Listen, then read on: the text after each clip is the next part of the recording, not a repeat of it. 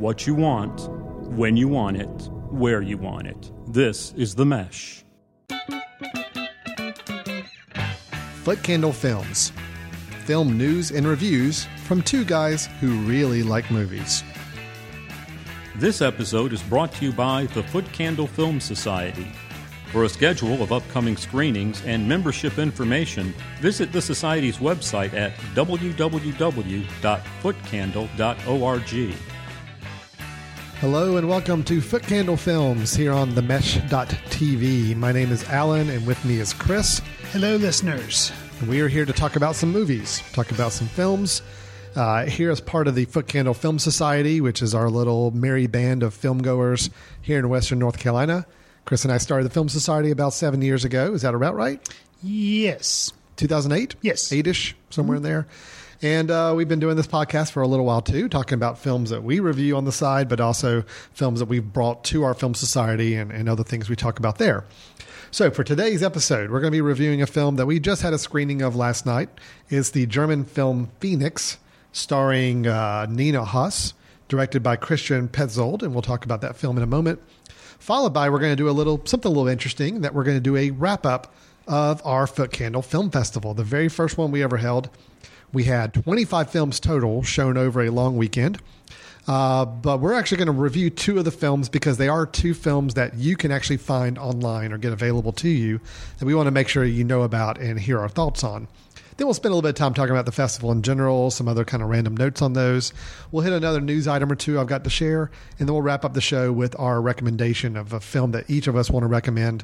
We think you can find online and may find uh, may find worth your time to check out. Chris, sound good to you? Sounds like an awesome game. We have the plan. agenda lined up. I think we're all set to go. It's Friday afternoon. It's perfect time to record. Let's jump right into it with our first review. Again, the film is called Phoenix. Die wollten dich umbringen, weil du eine Jüdin bist. Und jetzt kommen die Überlebenden zurück und verzeihen. Sir! Sir! What the hell do you think you're doing? Johnny hat dich verraten. Ich habe zu dir gesagt, es gibt kein Zurück für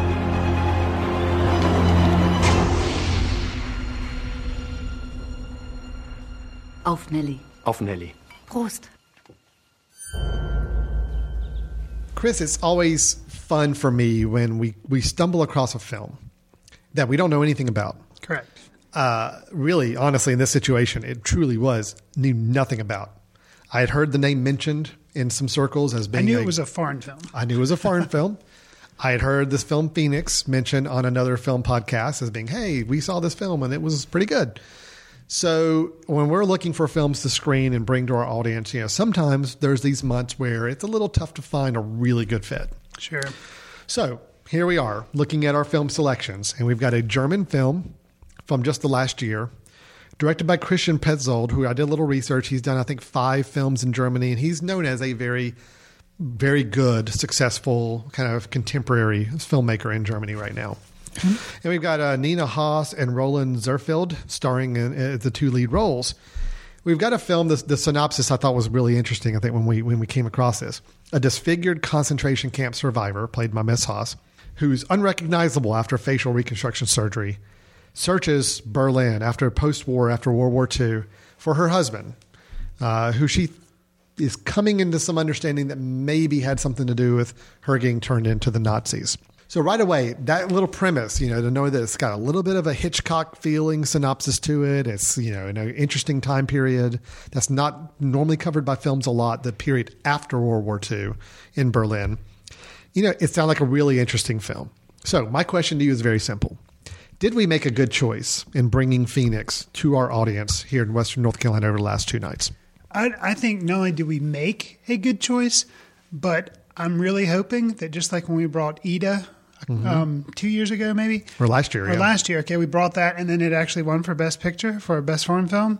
I'm hoping that this may actually, because it's 2014, 2014, but it was released in the States in 2015. So Yeah. I'm, I'm hoping that this may actually get uh, get to Vidal and saying no. Well, no, no, I'm not saying I'm not disagreeing with you that it should should be able to be a win. Unfortunately, the nomin- the selections that each country is submitting for the Oscars just came out yesterday. And this wasn't one This was not the one from Germany's? Germany. No. So, any chances of this being in that slate of final uh, foreign films is already off the list. Well, we'll just Sorry have to talk it up you. enough so that people want to see it anyway. Okay. So with this film, Phoenix. So Yeah. uh, it's a two character for the most part driven drama. Right. There's a lot of layers upon layers of what these interactions and this relationship are between uh, the main person we're following, uh, Nellie, and her husband Johnny. Johnny. And again, it's a lot of twists and turns. We're not going to kind of talk about where things go with it, but of course, you do have a, a situation where mistaken identities, uh, assumed identities, uh, facial reconstruction, all couched in this interesting post-war drama period. Tell me the things that work for you really well. Here's the thing Bridge of Spies, Mm-hmm. Steven Spielberg's movie, written by the Coen brothers, Yes. uh, is coming out soon. Yep. I could not be less interested to see that movie. Really.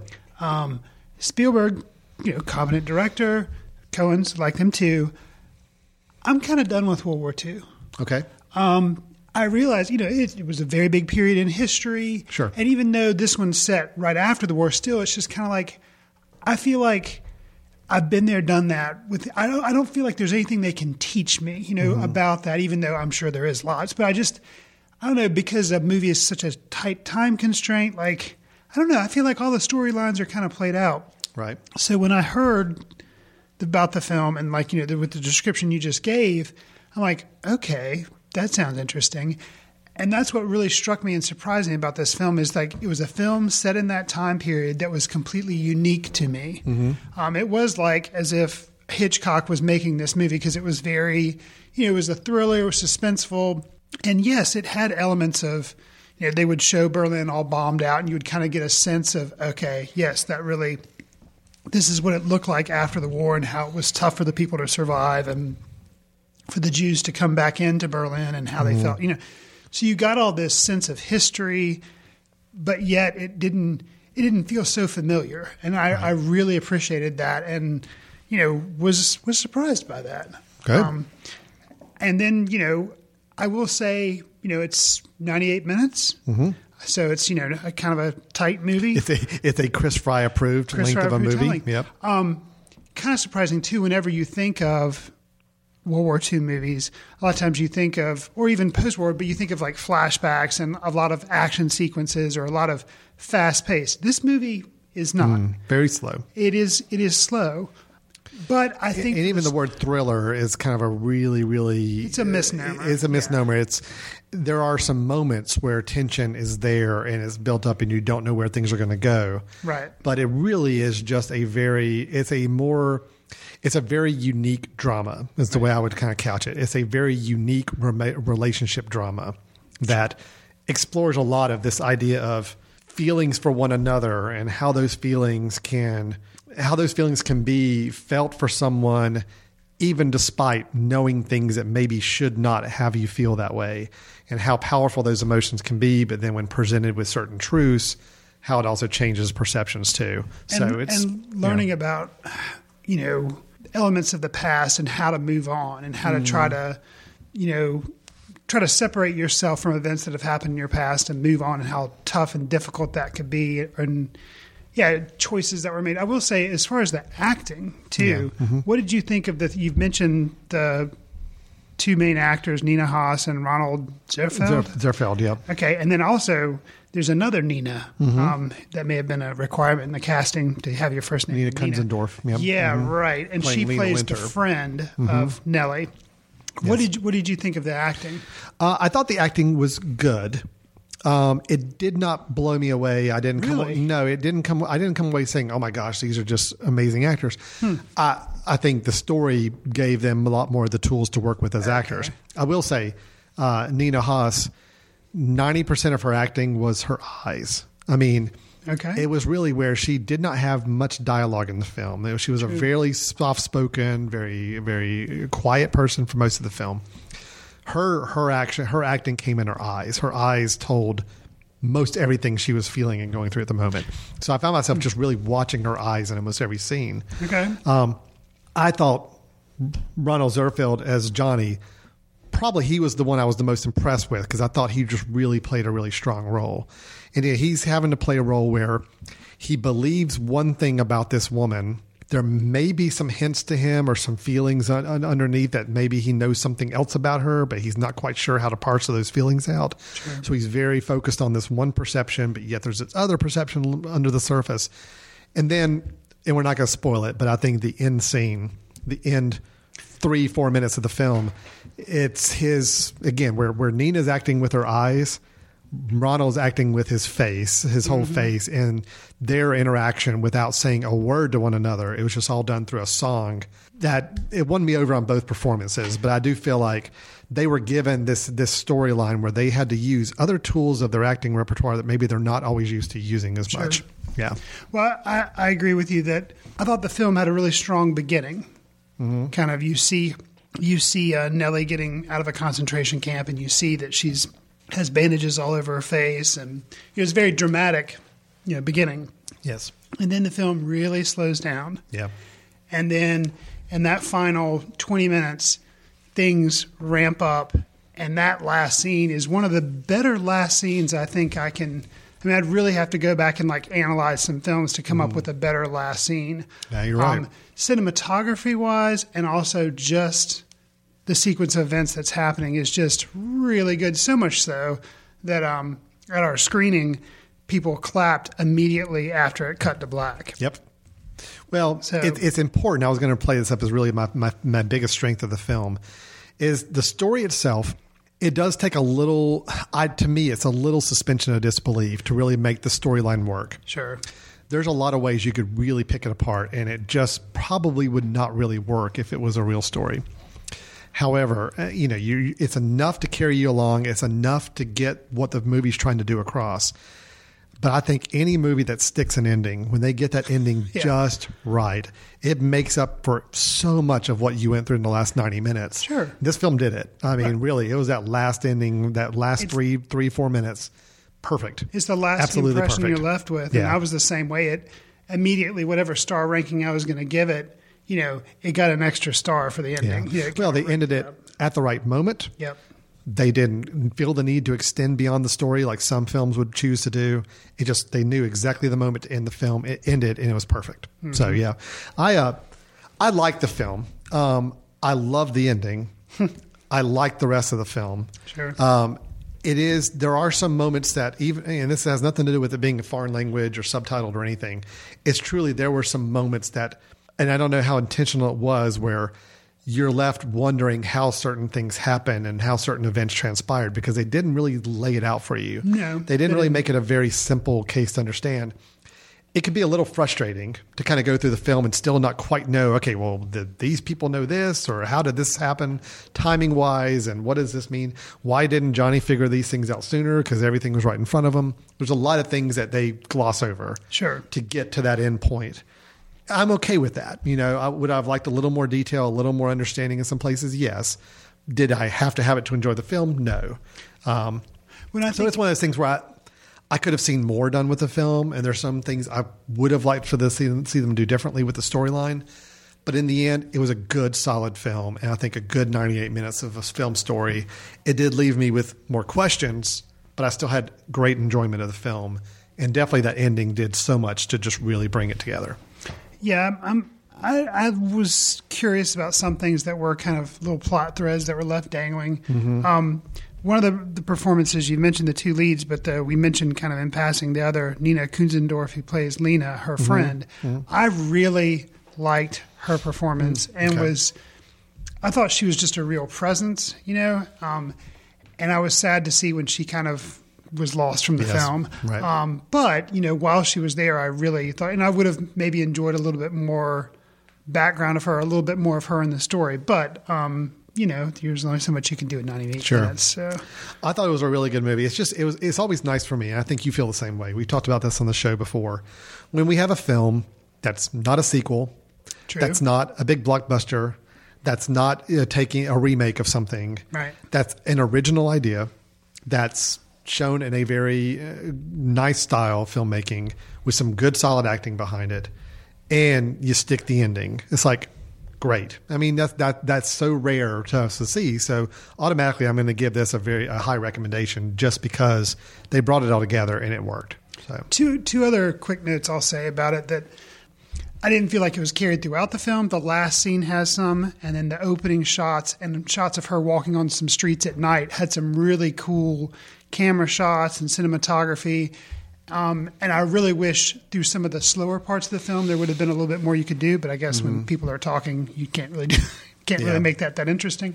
But specifically, some of the cinematography when she's walking along a street at night at one point by herself, and you see some shadows on a wall, and it's very like German expressionism, where it's like you know the the shadows almost seem like monsters or goblins, and then what it ends up being is some American soldiers that are just Yeah. behind her and they pass her. So you know, just some little attention to detail and kind of using shadows and stuff like that, like. You know, it, you can tell this guy really cared about making the film and was really trying to add a lot to the frame rather than just having the story. You know, it's you know through the lighting and through some of the effects that he was going for. Um, which brings to mind the second note I was going to say real quick: the sound design. I thought was really interesting as far as they're just sounds that are kind of heightened, and you're not really sure why. And I think it's just to create tension and kind of put you, you know, ill at ease. There's a scene where Lena and uh, Nellie still has her face bandaged, and she's talking to her in her hospital bed, and she's peeling a pear. yeah, I remember And that. you hear all the like the knife cutting the peel away, and it's just very, I don't know, present. You're very like, "Man, that's unnerving as well, too." strange." Yeah. Yeah. and you don't know if it's trying to comment on Lena's mental state or maybe some anger that she's internalizing, or you're just not really sure. And there are some other instances of that in the film that was just Well, bir- bird chirping inside Johnny's Johnny's apartment or a place where he lives. Right. You constantly were hearing the birds chirping. You heard different birds chirping in a, a different kind of emotion.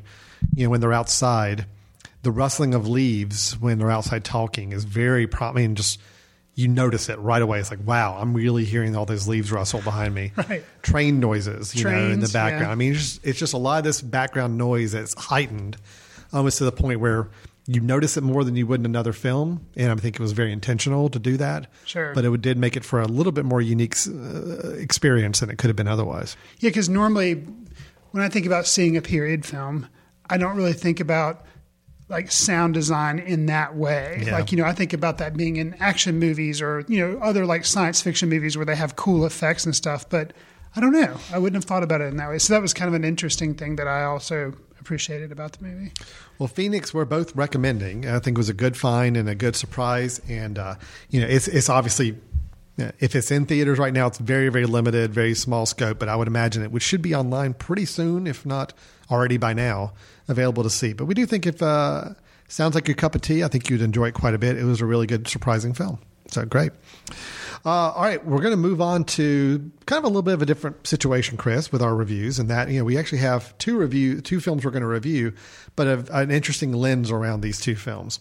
Um, as many of you have heard us talk about for probably the last couple months on this show, uh, we did have the very first ever Footcandle Film Festival that was held the last weekend of September 2015, September 25th through the 27th we showed 25 films. There was uh, 11 feature-length films and 14 short films over a 72-hour period. It's a lot of movies. A lot of movies, and uh, we had a great time. So, just right off the bat, any of you listeners that are Film Society members or just joined us for the festival that weekend, thank you so much. We had great turnout. We had great response. Everybody had a really good time with the festival in general. There were two films that we showed during the festival that are actually ones that, as of right now, you can actually see online. Uh, one of them, I know, is on uh, Netflix, I believe, and also iTunes. No, iTunes. iTunes. Yeah, that's Those are right. Uh, that's the film Wildlike. We'll talk about here in a second. Another film called Listening that is also available through iTunes now. So both of these are ones you can check out, and those were probably our two bigger films, I guess you could say, as far as ones that had a little more prominent release schedule. Uh, being on these two platforms. So, we're going to take a few minutes and talk to you a little bit about these two films. And then when we get to our news, we'll talk about the festival kind of in general and kind of general perceptions and other notes to make, uh, to make you aware of. So, first, let's talk about this film, Wildlike. Uh, Frank Hall Green, the director and the writer, starring Mr. Bruce Greenwood, who you may recognize from many other films. Uh, the film is Wildlike. Welcome to Alaska.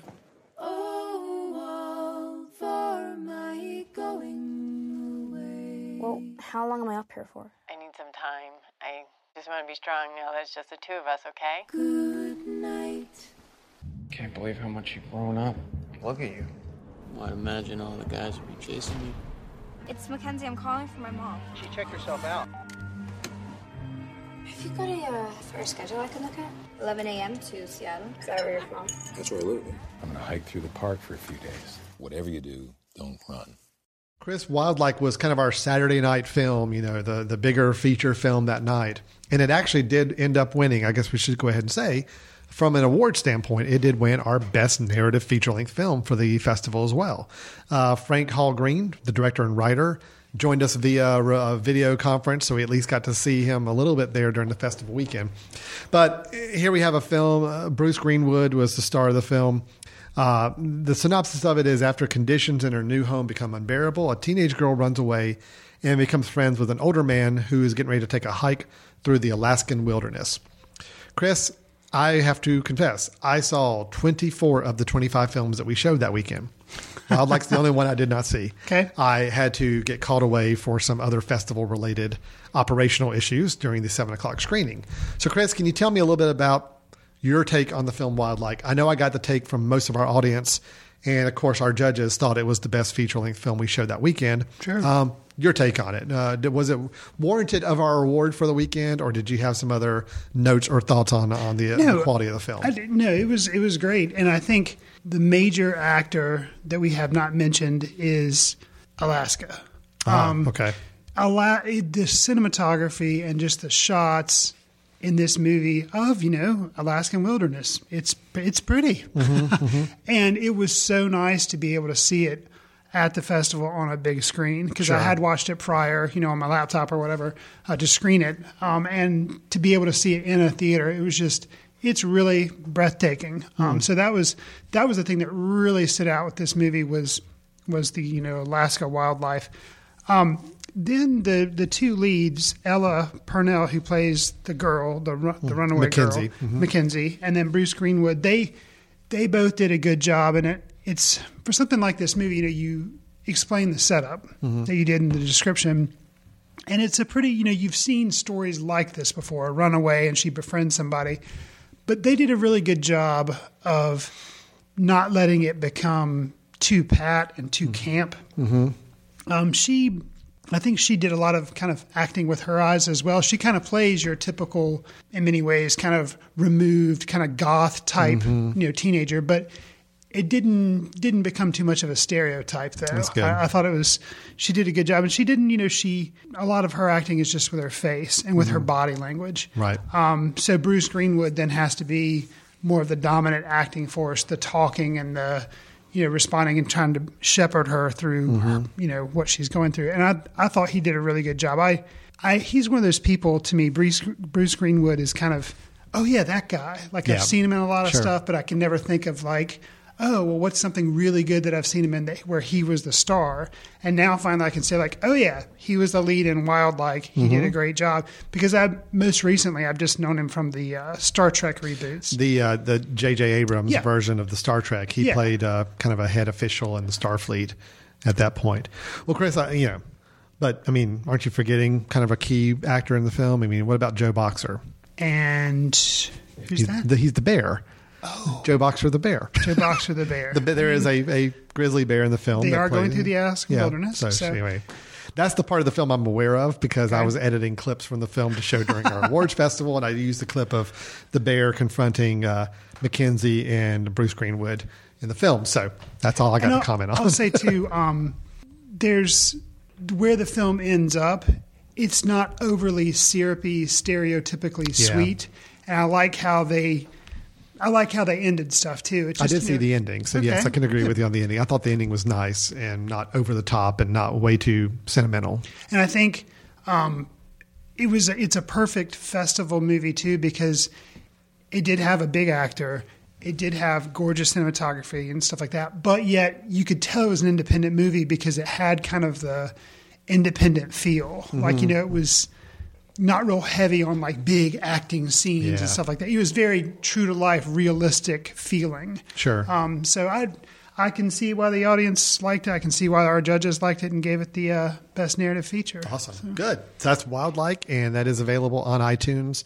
Uh, I was actually doing pretty well in iTunes last time I checked as well. So congratulations to uh, Mr. Uh, Frank Hall for the success of the film and getting it out there for people to see. Now we also showed another film on Friday on Saturday night. I'm sorry, uh, a science fiction film called Listening. And this was we actually had the director and writer join us for the film, uh, Khalil Sullins who came in and talked about the film. We got to watch it with a pretty good crowd that night. And uh, this is a film that's about a team of genius, but also broke grad students who actually invent mind reading technology, a way to connect two people where you can actually read the thoughts of the other uh, and see what they're thinking. Uh, but of course, with like any good sci fi film, you develop a kind of technology like that there's always the dangers, the the bad side of it, and of course, you get some government involvement, you get some other things uh, going on that make it a much more tense situation for the lead actors. Uh, we had you know actors here, not not well known names, but Thomas Stroppel played the lead David, and then we have Artie Ahr as Ryan, and then also Amber Marie Bollinger as Jordan. Really, the three main characters we follow. The story is really about the two main guys right. and their relationship and their opposing viewpoints of how this technology should be used or where it should go from here. But Chris, you know, you're a big sci-fi guy. I am too. I know you're you're you can be typically very critical about sci-fi as a genre in general. You know, knowing the film, knowing the the, the limited budget of this film, it was a very small small produced film. How do you think it turned out with this? I, I think it turned out well. And I think uh, the director mentioned afterwards, you know, he's obviously, I think it, you can tell from watching the movie, he's a big fan of movies mm-hmm. and he likes things like Primer and, uh, you know, small independent films that are like science fiction. And I think his attention to detail and caring about certain things and like why certain things would happen, not just having them happen for no reason. Right. Um, I think you can tell that, you know, he was trying to put those attention to the details. And I, I liked it, and you know, listening, you know, it's the way I don't know. It's it was good that they set it up between two friends, and I guess that's kind of a mm-hmm. storytelling device. Yeah. But I, I, don't know. I, I liked it. I thought it was I thought it was interesting, and you know, in today's day and age, you know, with the internet and all this mm. you know, mm-hmm. technology, and there's all this new stuff coming out all the time, it does kind of make you wonder, as mm-hmm. other movies have done in the past, is there going to be a point where you know there is no like your thoughts are just out there. There's yeah. you know now that you know people talk about Facebook and Twitter and like you know people don't realize how much information they're putting out about themselves. Well, what if you know there is no you know you can't help but have your information out there? How That's distressing could that That's be? That's a very good point.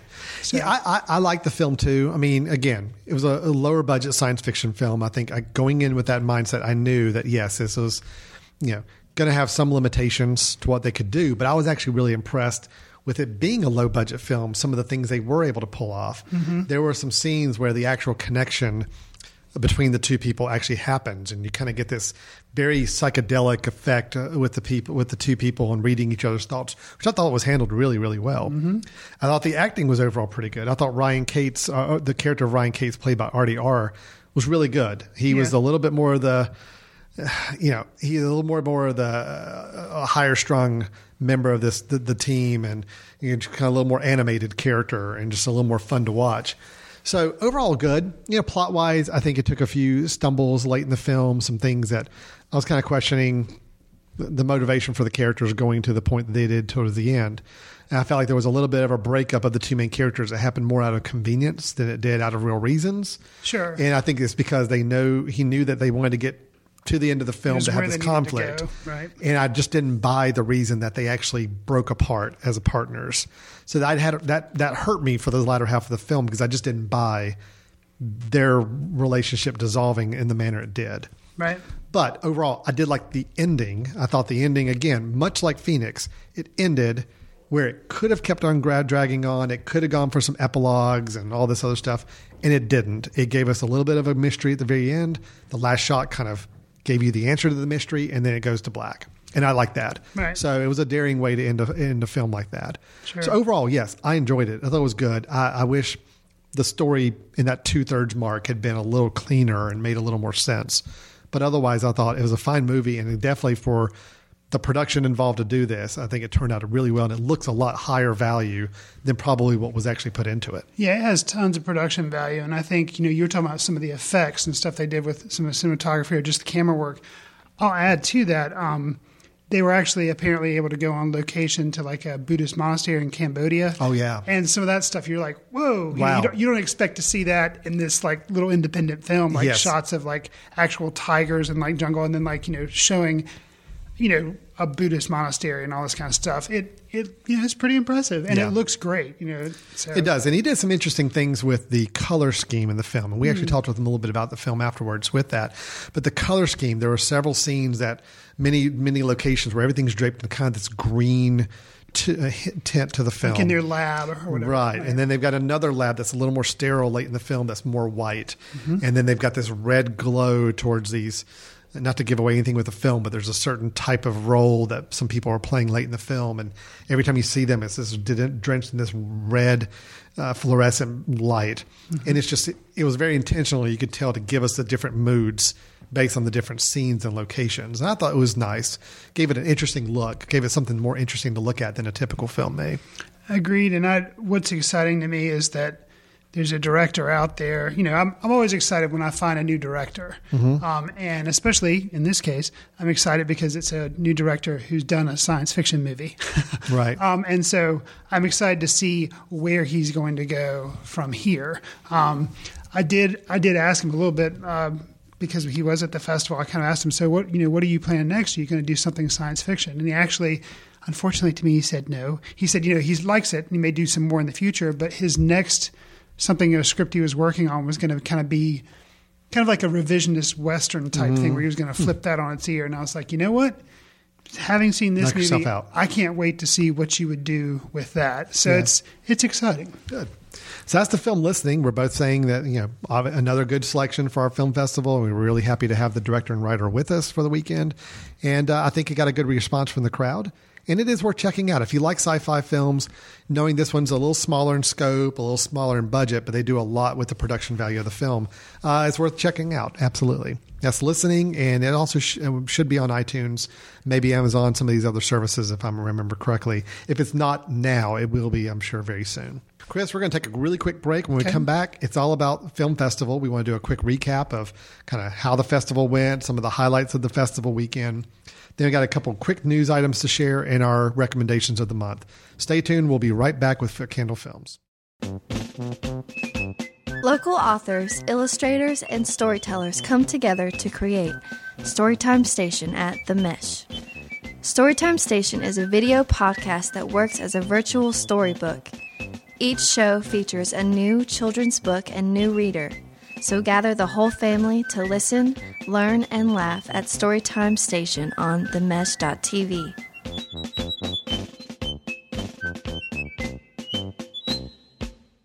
Welcome back to Footcandle Films here on the Mesh.tv. Alan and Chris with you talking about some movies. We finished our review of the German film Phoenix, as well as talking about two of the feature films from our Footcandle Film Festival, Wildlike and Listening. Both available for you to check out online. Phoenix, I'm not quite sure of the status of online yet, but it can't be too far off from being avail- available for online rental or purchase, I'm sure. Chris, as we talked about the Footcandle Film Festival, and of course, you know, we've been mentioning that on the show for quite a while now. We're really excited building up to it.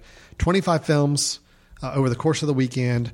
We had a great crowd. I think we probably had over a thousand people during the course of the weekend coming out to check out to get tickets to the various films. Um, it was a really solid weekend. I do want to mention the winners. We already talked about one of them, but we did give out four awards during the festival weekend and wanted to highlight those for everybody. Uh, first off, it was the uh, feature length narrative film that we just mentioned, which was Wildlike. Uh, and uh, you know, again, we saw this showed that on Saturday night to a good sized crowd, and I think the crowd responded really well. It was we received a very high score towards our audience favorite award as well, but did not win that one. Uh, best feature length documentary film was Thomas Morgan's Storied Streets, a documentary about homelessness and uh, in America and some of the challenges that uh, different flavors of people that are homeless, which I thought was really a great aspect of that film. It wasn't just talking about, oh, homeless percentages, you know, numbers are so big, we got to do something about it. It really spent time helping us see the different faces of homelessness Mhm. from somebody that you may see on a college campus and not realize that they're homeless. To other people that you know do everything in their power to not look homeless, to try to lead a normal life, but they just can't do it.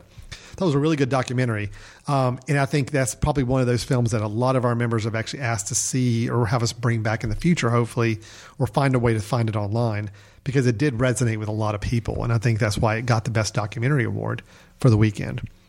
Uh, and then we did our short films. You know, we did uh, 14 short films during Friday night, which is kind of a novel way to kick off the festival. I think people really had a blast with it. Getting a big crowd of, you know, 250 plus people to watch all 14 of these short films during the course of the night. We broke them up into our, our, our primary primetime batch and then our late night batch, which is a little more a little more out there with some of the films. Edgy, a little edgier, but fun. Mm-hmm. We had a really good time in both screening groups. From those 14, we actually had a best winner uh, selected by the judges for the best short film, and that was the film Berlin Troika, which is a probably about what 12 minutes long, 10 to 12 minutes long film. So. Mm-hmm. Um, taking place about uh, some negotiations between two uh, le- country leaders and the interpreter they had to use between them. Uh, very clever film, very well made film, and we got to, to, recognize the director and writer of that with his own uh, Footcandle Award, and he also came via video conference to give us his thanks as well. So it was really, really nice in all four situations with the awards there. Well, speaking of the fourth award, I haven't mentioned that one yet. So we actually had throughout the course of the entire festival, we had uh, opportunity for all the people watching the films to vote on how they rated films. We took the average rating of all films, so it didn't matter if there was 20 people in the audience or 250 people. Take the average rating of each film that we got the ratings sheets back from the from the participants and the winner of that became our audience favorite award. Uh, as I told the story at the Sunday night closing ceremony, we had it was some interesting little drama coming on Sunday afternoon. We finished the, the, the festival with our last screening, which was the documentary Enter the Fawn, and uh, we got all the votes in from that. And as we were calculating them, uh, there were two or three films that were all within a hundredth. That's one hundredth. that's a little decimal place, two places out from it, uh, away from each other on the rating and there was one that had came out just slightly on top. About that time, somebody ran down the hall to us and said, "Oh, I've, I forgot to turn in our family's votes, and here's four more votes." So for four people that forgot to hand them in when they left. And as we recalculated that, it caused another film to just slightly edge out the one we had planned. so it was really some last minute tension and drama. But at the end of the day, the film that won Best Audience Favorite Award was the film Enter the Fawn. And Enter the Fawn uh, you know, did have some local connections to our area. Uh, uh, Gregg Mozgala was the subject of the documentary, uh, suffering through cerebral palsy most of his all of his life, but yet uh, the documentary was about his efforts to actually become a stage actor and, most importantly, a dancer, uh, even while facing this this disease. And his choreographer, who is actually the, one of the co-directors of the film, basically working with him on some different techniques and ways to overcome this this disease in order to become an actor and a dancer on stage. Um, it was a really great screening because we had a full house and just a lot of good. Both uh, Tamar Rogoff, who was the director, and uh, Gregg Mozgala was were there in person. So we had a really nice moment with talking with them Q and A after the film was over, and it did win the audience favorite award it for did. the weekend. So that was our four winners. Chris, knowing that those were the four, I mean, any takeaways from the festival? Some things that really struck you as just some great moments or some great reactions we got in general throughout the festival weekend? I, I was just impressed um, by how many great films we had, and just like you know, with the Academy Awards, there's so many good films. Not everybody gets to take something home. Yeah. And that's the sad thing is that not everybody got to take something home from the festival because there were a lot of good filmmakers that came and we only had four awards. Yeah. Um, but I am happy with what won the awards. They're all good films, and there were a lot of quality films too that did not win an awards, but they were really worthwhile. And Yeah. I think one of the things that struck me that was interesting too from the festival was I had no idea that the crowds would be as responsive as they were to the short films. and so that was kind of a pleasant true. surprise. Something unique that we did was have it kind of opening night short film selections instead of doing like a big opening night film. We did this instead. And I, I really like that. I think it worked really well, and uh, I look forward to being able to hopefully do it again next year. Yeah, So- I, I completely agree. I think starting out with the short films opening night, and we give it, we gave a really good, all, big audience to all the short films, which was great. And I think a lot of times short films at film festivals kind of get a little lost in the shuffle. Sure. They get thrown together in like kind of a batch of short films like we showed, but they're no, normally not featured as kickoff and the big lead event. It's normally something special you had to get a ticket for. And I know festivals we've been to, yeah, it's a nice little crowd watching the shorts, but it might be 30, 40, 50 people Sure. at the most. But here we had 250 plus people watching all the short films. So it worked out really well. And I do I agree with you that I think the reaction to the short films in general, I think we, we built up a lot of uh, admiration for the, uh, sh- the form of short film. Because I think a lot of times in our society and, and film going culture, if a film's not 90 minutes or longer, we don't really register it as a film. But yet there's so many good short films being made. It was good to give some of that recognition to And I mean, something too that piggybacks on what you're saying, but some of those short films, you know, I think by not having generally getting to see that kind of audience, when people do see short films, it's maybe they rent them online or they just see watch them online, but to be able to watch them with an audience, Yeah. and have the reactions that some of the films um, got, like one one of the most interesting reactions that I saw happen was one to a short called Tom in America, Mhm. and the tone of that starts one way, and it's you know has some you know laughable moments, some funny things, but it takes a turn, and the audience was you know and it gets really serious, and the Mhm. audience was you know laughing there in the beginning. And then really thinking about it and clapping strongly, but you could tell they were on that journey, and so that was interesting and satisfying to see. I will say probably my favorite surprise of the film, a moment that just really kind of struck me as I really did not expect it. Uh, our 9 a.m. Saturday morning film, which is the one we probably expected to have the lowest turnout. It did have a relatively lower turnout than most of the other films, but it was better than I expected. It was the film Moose, and uh, by uh, director John Helberg. And it was a short film, you know, really just 60 minutes long or 40 minutes long, 40 actually, minutes, 40 right? minutes long. And uh, the crowd reaction to that film was really, really positive. Actually, that one came really darn close to winning audience favorite, which is awesome. which is awesome because it was a very quirky, odd crime slash uh, uh, kind of fish out of water situation. It just it was a it was a very unique film taking place almost exclusively in a convenience store that uh, is being held up, and the cops outside having their own little side side plots It was going kind on. of like if Wes Anderson did a version of Clerks where Clerks was getting held up at gunpoint. Yeah, or even if Wes Anderson did like a Dog Day Afternoon or something Yeah, like that, just a go. very Yeah. kind of quirky, odd, you know, thing, but done in forty minutes, and it was a, just a fun film. We got so much good feedback from it, and again, for being that early in the morning and that quirky a film, it really got some great, great audience reaction responses. So, uh, overall, I think the festival was just was a great experience, and I know we're talking about it as being two people that helped put it together, but really, the judges, the volunteers, the screeners, the everything we had involved, the planning committee just made that weekend really, really work well. So we had a good time. Uh, you know, if you go back on the Footcandle Film Festival website and you know you can still see the films that we showed, encourage you. I mean, some of these are available. You can find them online. You can find them on YouTube. You can find them on Vimeo. You know, not all of them. Some of them you'd have to hunt down a little more, a little more. But uh, we do encourage you go check out some of these films. See see what's going on. And uh, we hope to see maybe many of you involved in the film festival next year because it will definitely be happening in 2016. All right, Chris. With that done, how about uh, can I hit you with a couple news items and just see if we got some uh, some thoughts on some movie news going on? Absolutely. And this is actually something relatively recent, as in yesterday. Okay. Uh, news came out that uh, Disney is doing kind of their I've big. of them. Yes, Disney. It's the Walt Disney Company. Got you. D I S N E Y. They've dabbled in animation in the past and theme parks, maybe. Okay. okay ringing a bell. They have orange juice, or they have a duck on orange juice. Yes, they do. The, the orange juice is really what they're known for. Okay. Yeah, I mean, all the other stuff is kind of secondary. It's all Gotcha. orange juice. Gotcha. Um, so they had a one of their big uh, studio business events where they're talking about films coming up and being released and schedules. Okay. So here's the interesting thing. So Pixar is of course owned by Disney, and Pixar's known for having a really high quality slate of films for the most part, with very very few exceptions. He's looking at planes. Oh, car. Cars oh, 2. well, Planes was a Disney film. Pixar didn't touch planes. Okay. But Cars, Cars yes. 2. Yes, Okay. and Cars 2. Oh, dear Lord, yes. Well, here's where I'm both very, very excited and also somewhat disappointed with what I'm hearing. Hmm. So, right now, the slate of Pixar films to be coming out over the next few years. We've got The Good Dinosaur coming out this, this winter, which has already got a trailer out, and that's going to be like a, an original film that they've done.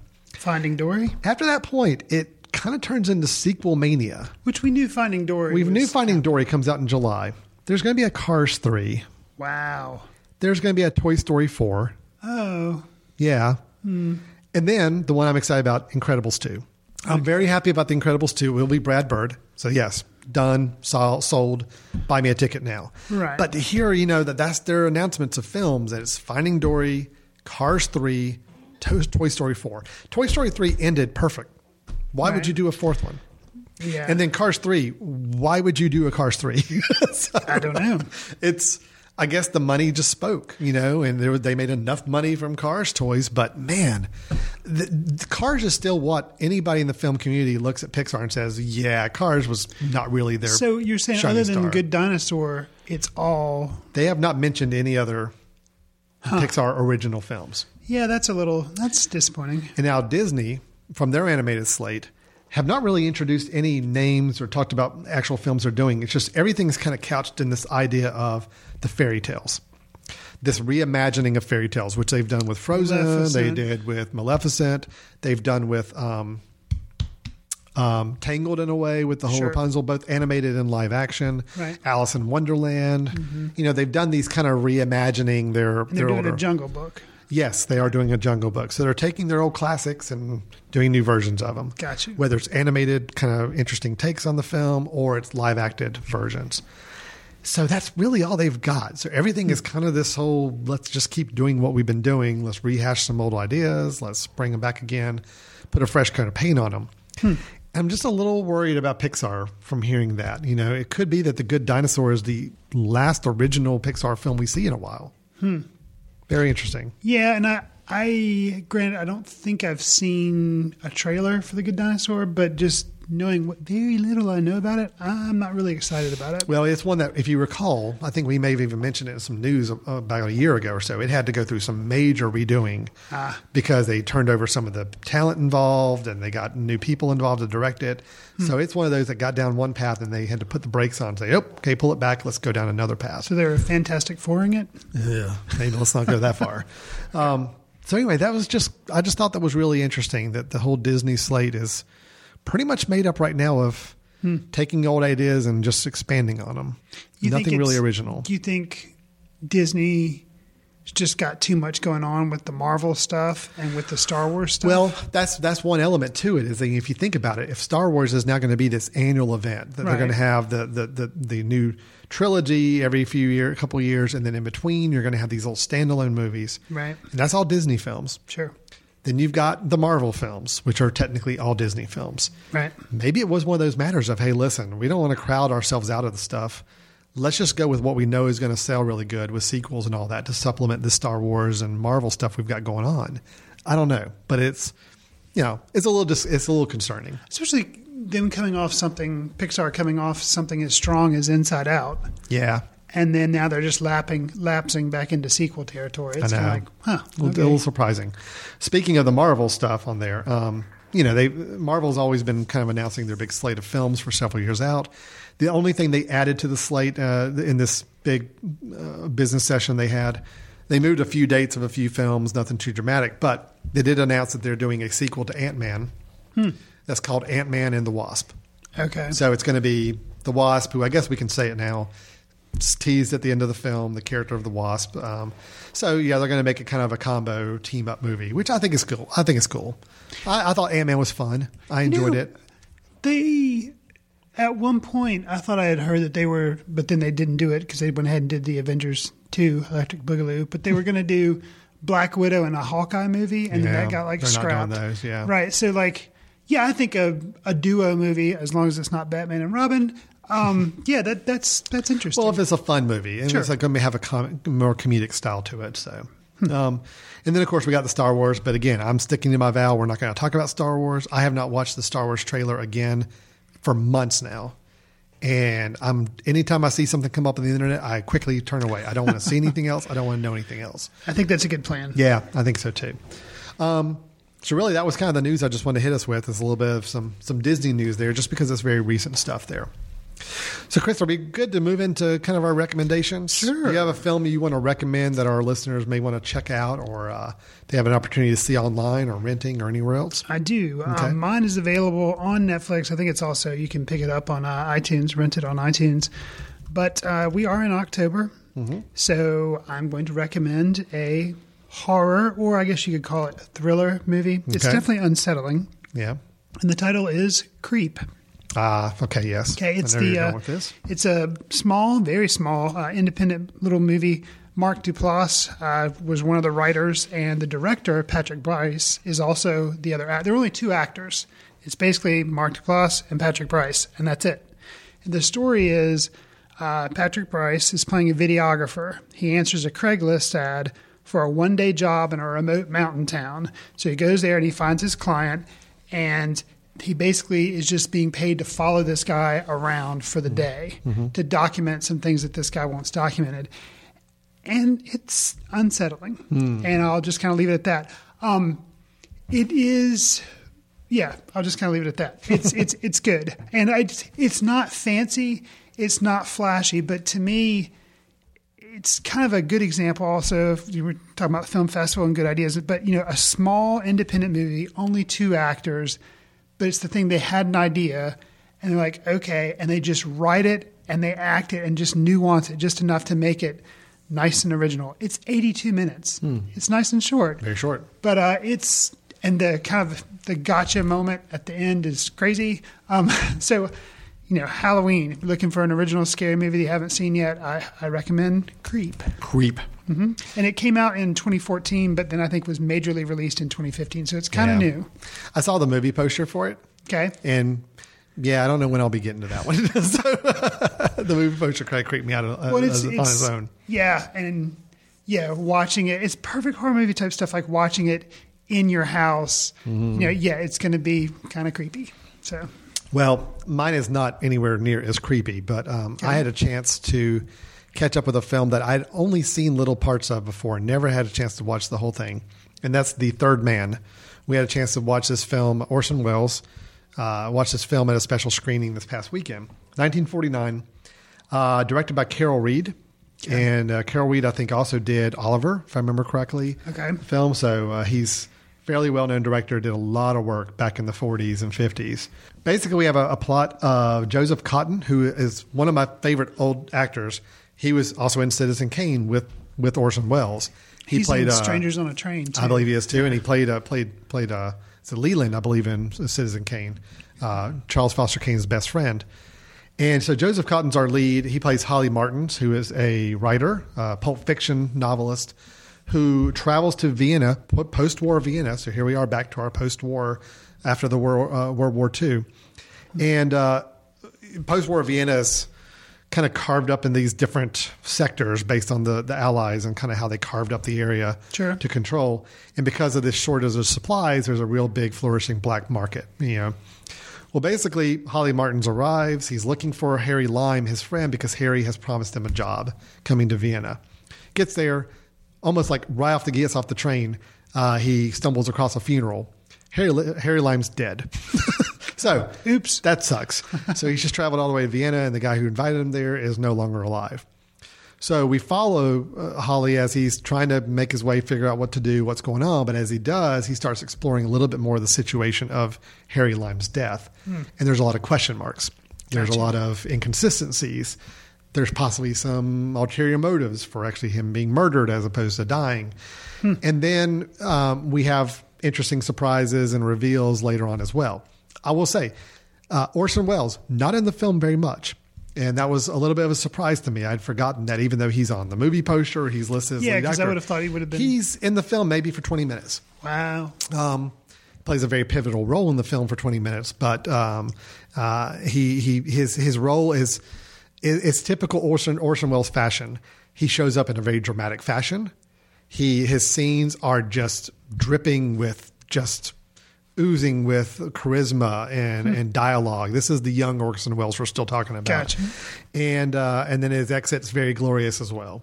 so it's a really really good movie, Okay. and I'd really encourage everybody to check it out if you haven't never seen it before. Um, and it's one of those where it was kind of on the tail end of Orson Welles being seen as a really, really strong actor at the time. Because you know he had he had Citizen Kane back in '41, I believe. Okay. Uh, Magnificent Ambersons. He did a couple other films, is well known for. Uh, he got it to Touch of Evil, I think, in the '50s, maybe late Okay. '50s. But this is one of those last films that he was just really known for before he got to Touch of Evil later on. After this point, he started to lose a little bit of his luster in Hollywood, unfortunately. But it was kind of nice to see him at the top of his game, really just chewing up a scene.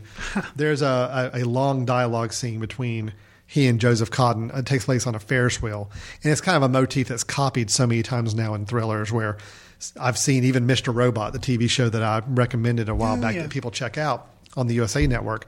A very important scene early in that series takes place with the two characters on a Ferris wheel talking. And it's just that same idea. I think people find this idea of talking while riding on this Ferris wheel very just an interesting cinematic trope. So, anyway, I really like the film a lot. Uh, the Third Man. Uh, I'm remiss I didn't watch it in its full entirety before now, but uh, it's definitely one to check out. It, yeah, you have me interested. I'm hoping that it will make me think Orson Welles is as important as everybody else seems to think he is. Oh, Christopher. I know. Christopher. I know. Turn my credentials in. I am not lighting candles at the altar of Citizen Kane. But uh, Well, I still think Citizen Kane. I still say one of the best movies ever made, not because of the film itself, but because the environment in which the film was made and the technicality of the film that hmm. wasn't available at the time. So it's more of a technical feat for me. Okay. But I still love it. Acting, I still love it. Story, I still Sure. love it. Everything else production wise. So it's just that that the fact that it was made at all Hmm. and the made as technically skilled as it was is what makes it just kind of push up in that top echelon for me. So I really like Orson Welles. I love watching any scene with the old classic Orson Welles, the 40s and 50s Orson Welles. Okay. So this is this one definitely had it at least in 20 minutes of the film. So good. So that is two very different films, Creep and The Third Man. Uh, one just from this past year, one from almost 60 some years ago. And uh, but both of that's the great thing about the internet. You That's can right. find them both Yay, and go check them out whenever you want to. So we do recommend those two films for you. So, Chris, that's our episode today. The German film Phoenix, which we both gave some very high marks to, and we're really surprised with how much we enjoyed. Uh, our festival wrap up, where we did a quick review of Wildlike and Listening, both of those good films with some good, strong as- aspects to them. We encourage people to check out. Our festival wrap up, we talked a little bit about the Footcandle Film Festival, our very first one, and how that went. And then our news items talking about Disney and Pixar and Marvel and some of their upcoming slate of films. Then you have the film Creep and the film The Third Man as recommendations. If, Chris, people wanted to reach out to us and interact with us in any way, shape, or form after this podcast is over, how do you recommend people do that? Well, you can drop us an email at info at themesh.tv and just let us know comments on the show, movies you want us to review, or, you know, basically just to say hello. You can do that. Alan and I are also both on Letterboxd, and that's a site where you can list movies that you're reviewing and watching and just kind of keep up with stuff there. Every once in a while, I write a short review. Alan sometimes writes Yeah, reviews not so on there. much. and that, that is Letterboxd without the last E. So it's just B O X D. Um, so that's that's a good site that we. Uh, and then there's also just footcandle.org that you can get information about our film society. I'm much more of a visual rater, so I'll give star ratings on all the films on Letterboxd. Fair but enough. Just I have a hard time sitting down to write. You know, between us talking about the films, we do the the screenings where I lead the Q and A's afterwards most of the time. It's like you know, I'm gonna let Chris and others who like to write about the films they can write. I'm just gonna give star ratings, thumbs up, whatever it may be, and Fair go enough. from there. But Letterboxd is a great site to kind of just see what are we watching because you honestly could follow along and say, "What's what's Alan watching this week?" and you you'll be able to see the films we put up on there. So great. Well, thanks so much for listening, everybody. This has been Footcandle Films here on themesh.tv. We'll be getting together again soon for the next episode. And until then, take care. See you in the ticket line.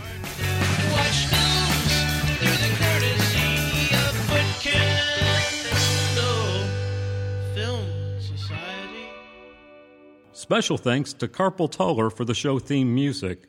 For more about Carpal Tuller, visit www.carpaltuller.com. You've been listening to The Mesh, an online media network of shows and programs ranging from business to arts, sports to entertainment, music to community. All programs are available on the website as well as through iTunes and YouTube. Check us out online at themesh.tv Discover other network shows and give us feedback on what you just heard.